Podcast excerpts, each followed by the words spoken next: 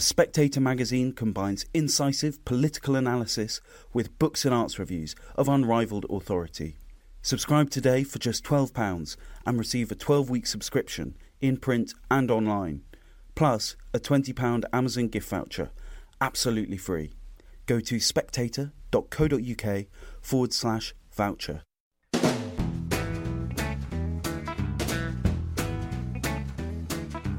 Hello, and welcome to the Americano podcast, a series of discussions about American politics and life. My name is Freddie Gray. I'm the deputy editor of The Spectator. I am delighted to be joined today by Luke Thompson, who is a Republican strategist, and we're going to be talking about the primaries in America last night. Now, Luke, you were actually quite involved in these primaries, and particularly in the primary in Pennsylvania you were an advisor David McCormick, who, as things stand, it looks like it's going down to a recount, a pretty tense, tense and fiercely fought race. So we're, we're awaiting the outcome of that. But it seems to me, looking uh, from this side of the Atlantic, that there is a strong desire to say that this is a sort of bloody nose for Trumpism within the Republican movement because Madison Cawthorn was beaten, and Mehmet Oz, the Trump backed candidate, has not clearly or comprehensively won. Would you say that's an accurate way of looking at it? Well, to clarify, I, I was an advisor to a super PAC that was supporting Dave McCormick, So I, I was not involved in the campaign. In American election law, it allows for independent groups to buy advertising to support or oppose individual candidates. Got it. got um, it. I helped. I helped one of those that supported Dave McCormick. Yeah, I understand that there's a a great hunger for broad narratives, and specifically a broad narrative that says that any night, every night, seems to be a, a bad night for Donald Trump in the in the mainstream media. I don't think that's true. One needs simply look at Ted Budd's dominant victory over uh, former governor and Charlotte Mayor Pat McCrory in North Carolina's Senate race to see that certainly the president's endorsement goes a long way. It still does. In the case of Oz, Oz entered the race with universal name ID and was overwhelmingly viewed favorably, but he also had a lot of baggage, having been on television for many years, and while on television, more or less endorsing a number, or at least if not endorsing, giving uh, an extensive platform to fairly culturally liberal issues from abortion to gender reassignment surgeries for children, as well as guns, being sort of hostile to gun rights. All of those are, are major cultural issues in a Republican primary electorate. And part of my job was to make sure that Republican primary voters were aware of them. I think, you know, Oz ran to his team's credit. They ran a very, very good race. And, you know, President Trump came into Western Pennsylvania a couple of weeks ago for a rally and really went hammer and tongs against McCormick.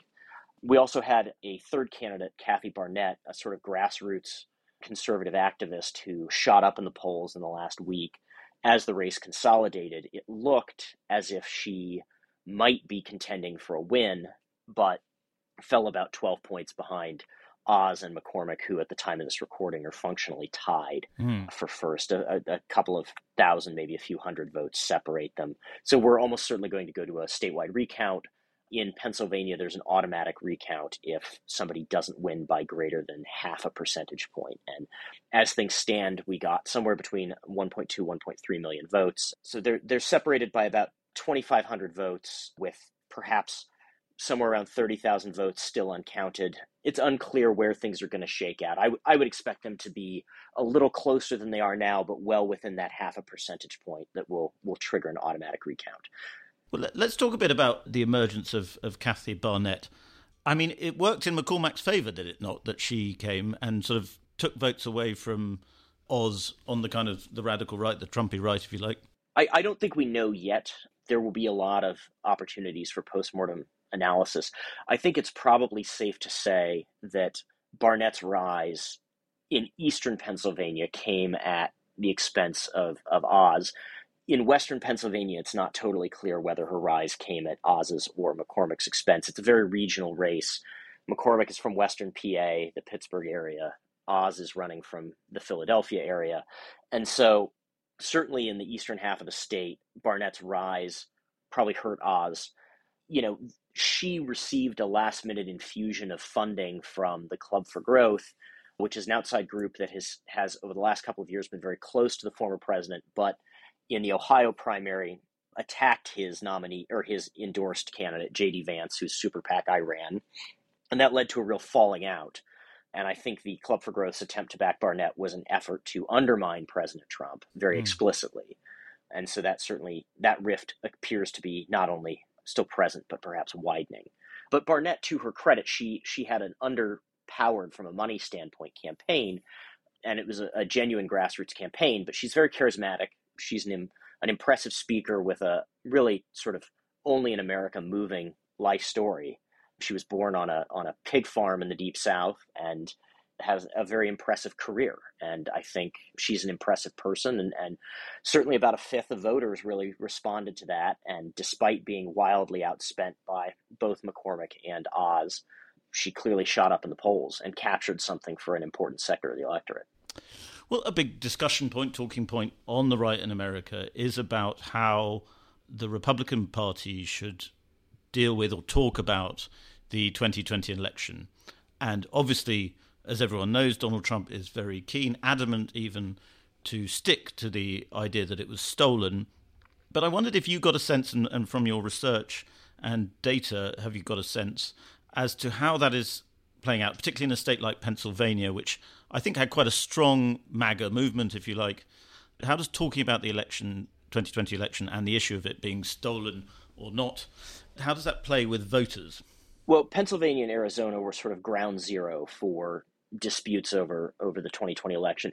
Pennsylvania in particular, I think there are some very legitimate grievances that people have certainly the state Supreme Court, which is very partisan and controlled by Democrats, more or less legislated extra constitutionally unique rules for the 2020 election that enabled a lot of unregulated voting, to put it simply. In terms of the Republican primary electorate more broadly, there's there's a deep hunger for meaningful election integrity reforms. This, of course, gets lambasted as racist in the press, which is nonsense and such a tendentious claim is that it is rapidly losing credibility. I mean, you know, mandatory photographic ID for voting is supported by majorities of literally every single demographic in the United States, except for affluent white liberals with master's degrees, i.e., the base of the Democratic Party. um, and so, you know, the Americans are frustrated that many states in this country struggle to count votes in a timely fashion, struggle to, you know, deliver effective timely results. I think everybody understands that in a case like last night's Senate race where you have well over a million votes counted and only a few hundred separate the top two candidates, it's going to take some time, there's going to be a process, but you want that process to be detailed and transparent and you want things to be run with integrity you know, after Ohio had a couple of really close presidential elections in 2000 and 2004, the state implemented some reforms that that I think are really the the gold standard for American elections, and I think that other states should adopt those standards. It is easy to vote in Ohio. It is extremely difficult to cheat. Pennsylvania would do well to, I think, pick those up. So Republican primary voters, they care a lot about election integrity it is a one of a bundle of issues that are high priority issues. You know, we're seeing the worst inflation in this country in almost half a century. That obviously is affecting people across the board. Inflation is even disproportionately greater in things like energy, gasoline, etc. So people are very focused on their, their kitchen table issues. The cost of food, a lack of availability of, of baby formula, these things are driving the day. The crisis at the southern border, where you know just this morning I saw that the Department of Homeland Security released statistics showing that a quarter million immigrants were encountered by the Border Patrol in just last month illegal immigrants coming across across the southern border. So so it is one of a series of issues. You might call it inflation and economic concerns kitchen table issues. Mm. i think there's growing concern that, that economic stagnation is coming along to combine with this inflation our out of control southern border and worries about about democratic process. Yeah, those are all there, but it's I, I don't think you can reduce it just to the 2020 election much as again that's a that's a narrative that I think much of the American press which leans heavily democratic tries to reduce it to that because frankly sustaining the narrative that you know efficient fair and transparent elections are racist is sort of a ludicrous fiction. And even if that is the Democratic Party's more or less official and default position, that doesn't mean we have to treat it with any more respect than it deserves, which is none. I take your point, but is it not true that, I mean, it is a distraction in terms of Republican messaging to constantly be sort of bouncing around what Trump has said about the 2020 election? I mean, I don't, I don't see it as a distraction talking about election integrity. And again, in a state like Pennsylvania, where people have very, very legitimate concerns, I don't see it as a distraction at all. It's important to separate whatever the media narrative of the day is, mm. which is mostly stupid and detached from voters' lives, from what voters actually care about. And what voters actually care about, as I said, they do care a lot about election integrity. They do mm. care about making sure that their elections are fair, transparent, and accountable. On the other hand, they also care about kitchen table issues. They also care about immigration and making sure that we have law and order. I mean, we've seen a colossal spike in the homicide rate, rate in American cities in the last 18 months. Voters care about that as well. So I recognize that, you know, the Beltway press certainly fixates on these issues around 2020 and tries to reduce everything to the most uncharitable narrative possible in order to you know, avoid having to talk about Joe Biden's disaster of an administration. That is not the reality that voters are encountering. That's not what voters are seeing and hearing because they've checked those voices out since those voices have shown themselves not to be credible. Clearly, Team Biden, for want of a better word, they regard talking about the MAGA crowd as an effective tactic. I mean, they're, they're making an effort to do it. Presumably, they're doing that for a reason. I don't know why they do what they do. There are times when I doubt that these people could dump stones out of an open top box with instructions written on the bottom. Um, I am flummoxed by much of what the Biden administration does because they seem to respond entirely to people who spend their lives on the internet, which, as someone who could be accused of spending his life on the internet, I, I certainly understand the temptation, but I've never made the mistake of conflating my own experience with the universal experience of all mankind, let alone even the modal experience of an American. You know, they may have a poll that says that that's the best of a variety of of possible messages, but a poll will only tell you what the best message is among the questions that you have the the perspicacity or wherewithal to ask. And I don't really get the feeling that the crack team in the White House is asking questions about what matters. And, you know, the dunces in the press will allow them to set the tune and follow along and then wonder why their ratings are collapsing, why their readership is collapsing, and why people are tuning them out. I mean, I suppose what the logic probably would be that the unpopularity of Donald Trump was a good driver for them in 2020, and that if they can keep the conversation about him and the MAGA crowd, their sort of polite version of, of what Hillary Clinton called deplorables, then that will be a, a motivating factor for them in come the midterms. Yeah, I think they're delusional and they're going to get shellacked. Yeah, um, and they deserve it. I mean, they've been they've been a disaster across the board. There's not a single issue area where they've handled things well. Yeah. Even on on the Ukraine question, where initially they showed some prudential restraint, all that seems to have gone to the to the wall. You know, in the middle of an inflationary cycle, they're now going to spend billions of dollars. People may think that that forty billion dollars is going to Ukraine. A huge chunk of that's going to be spent here in the U.S. replenishing weapons stockpiles and other things like that. So it's just they're they're just they're adrift. Ron Klain is the dumbest man ever to hold the office of White House Chief of Staff. He's incompetent. It's unclear that Joe Biden knows what's going on on any given day. He has no agenda. He's setting no agenda.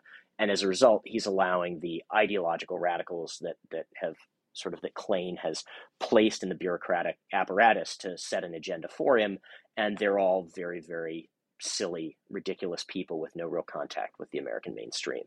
And as a result, the Democratic Party is at the nadir of its historical popularity since they tried to secede in the 19th century from the United States, and the annihilation of an entire generation or two of Democratic office holders that's coming in November will be thoroughly deserved.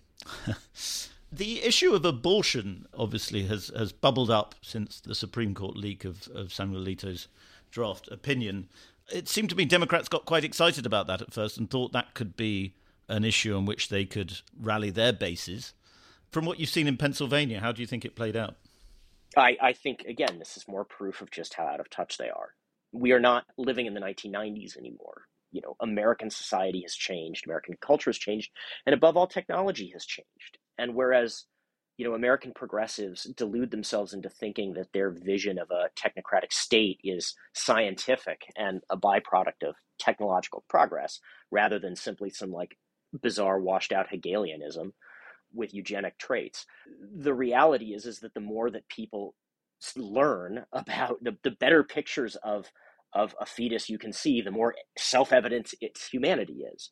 Our ability to save babies born at 21 and 22 weeks now, whereas before that was impo- an impossibility, makes it increasingly difficult to make the argument that much abortion rhetoric hinges on, which is that the baby is not a person because it's dependent upon the mother to survive.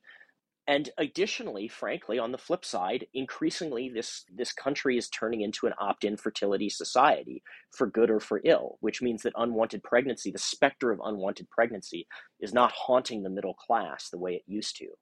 And we see this in where abortion rates are clustered. They are increasingly clustered at the bottom of the income scale. And I think increasingly abortion is is remote from the daily concerns of, of the American middle class, which has historically been the support for our country's absurdly permissive abortion laws that are rivaled only by those of North Korea and China. Mm.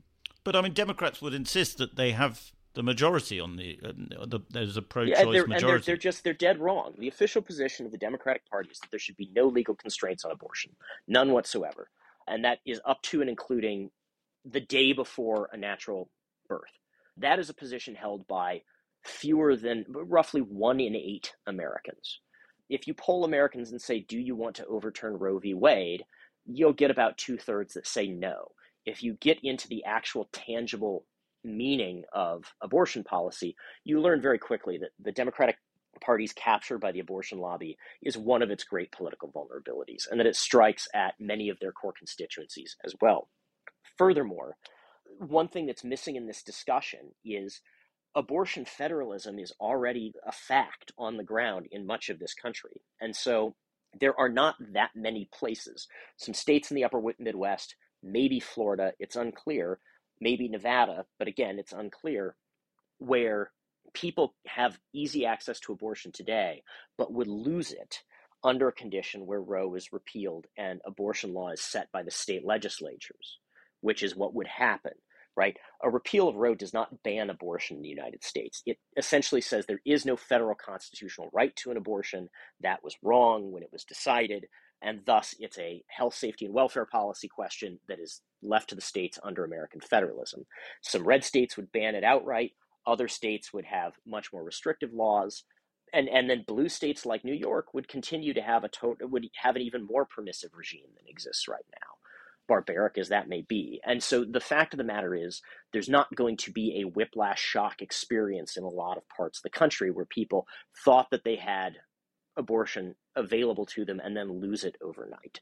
And that's just, again, this is not the 1990s. We are living in a fundamentally different technological, cultural, and political landscape today than we were 30 years ago. But since Joe Biden, it's unclear, can remember anything from the last 30 years, it's not surprising that he and the people around him are trapped in 1990s think. I'm quite struck talking to people in Britain about it, how few people seem to be aware that abortion up to birth is accepted in America. Is it true to say that Americans are sort of almost unaware of the extent of abortion liberalism? Yes, most Democrats are unaware of how extreme their party is on this, and if they were aware, would reject that policy position. Mm. So, in a sense, if abortion becomes a burning issue in the next few months, it could work out badly for the Democrats because their, as you put it, extremism on the issue will be revealed yes, they will either have to moderate on the issue or suffer the consequences politically. And that, that happens in two ways. One is they're out of touch with the electorate, much more so than the Republican Party. And second, if we're talking about abortion at a time of, you know, twice a century inflation, the Democrats lose by virtue of controlling the entirety of the federal government being focused on something that is not getting inflation under control.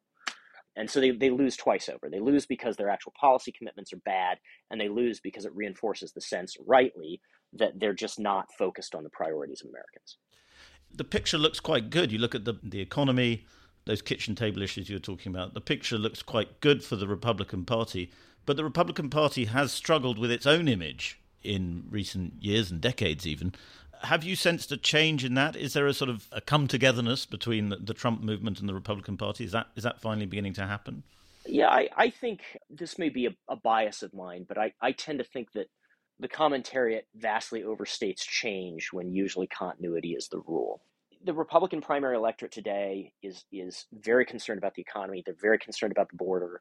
They're very concerned about election integrity, and they're very concerned about about a handful of marquee cultural issues where again the Democrats are out of step with with the general electorate. The demands they're making though on Republican elected officials are all policy demands that thoroughly conform with majority opinion in the United States. You know, it's certainly true that there has been a transition or a turnover among conservative media and intellectual elites. I think you've seen some motion there. That's largely a byproduct of them having become detached from where the Republican primary electorate was in the wake of 9 11. You know, the Republican primary electorate today looks a lot like the Republican primary electorate did in 1999. Their policy concerns are similar to those policy concerns. And when we look back on this from, you know, 40 years from now, it may seem, and I think will seem, that the period from 2001 to 2015 is the aberration, not the periods on either side of it. Luke, we'll leave it there, but thank you very much for joining us. And you probably haven't had any sleep, so um, I hope you get some rest. Not as much as I would like. Yeah. Good to talk to you, Freddie. Thanks. Thank you very much for listening to that episode of Americano. If you enjoyed it, please subscribe. And if you really enjoyed it, please leave us a star rating, preferably five stars, and a review.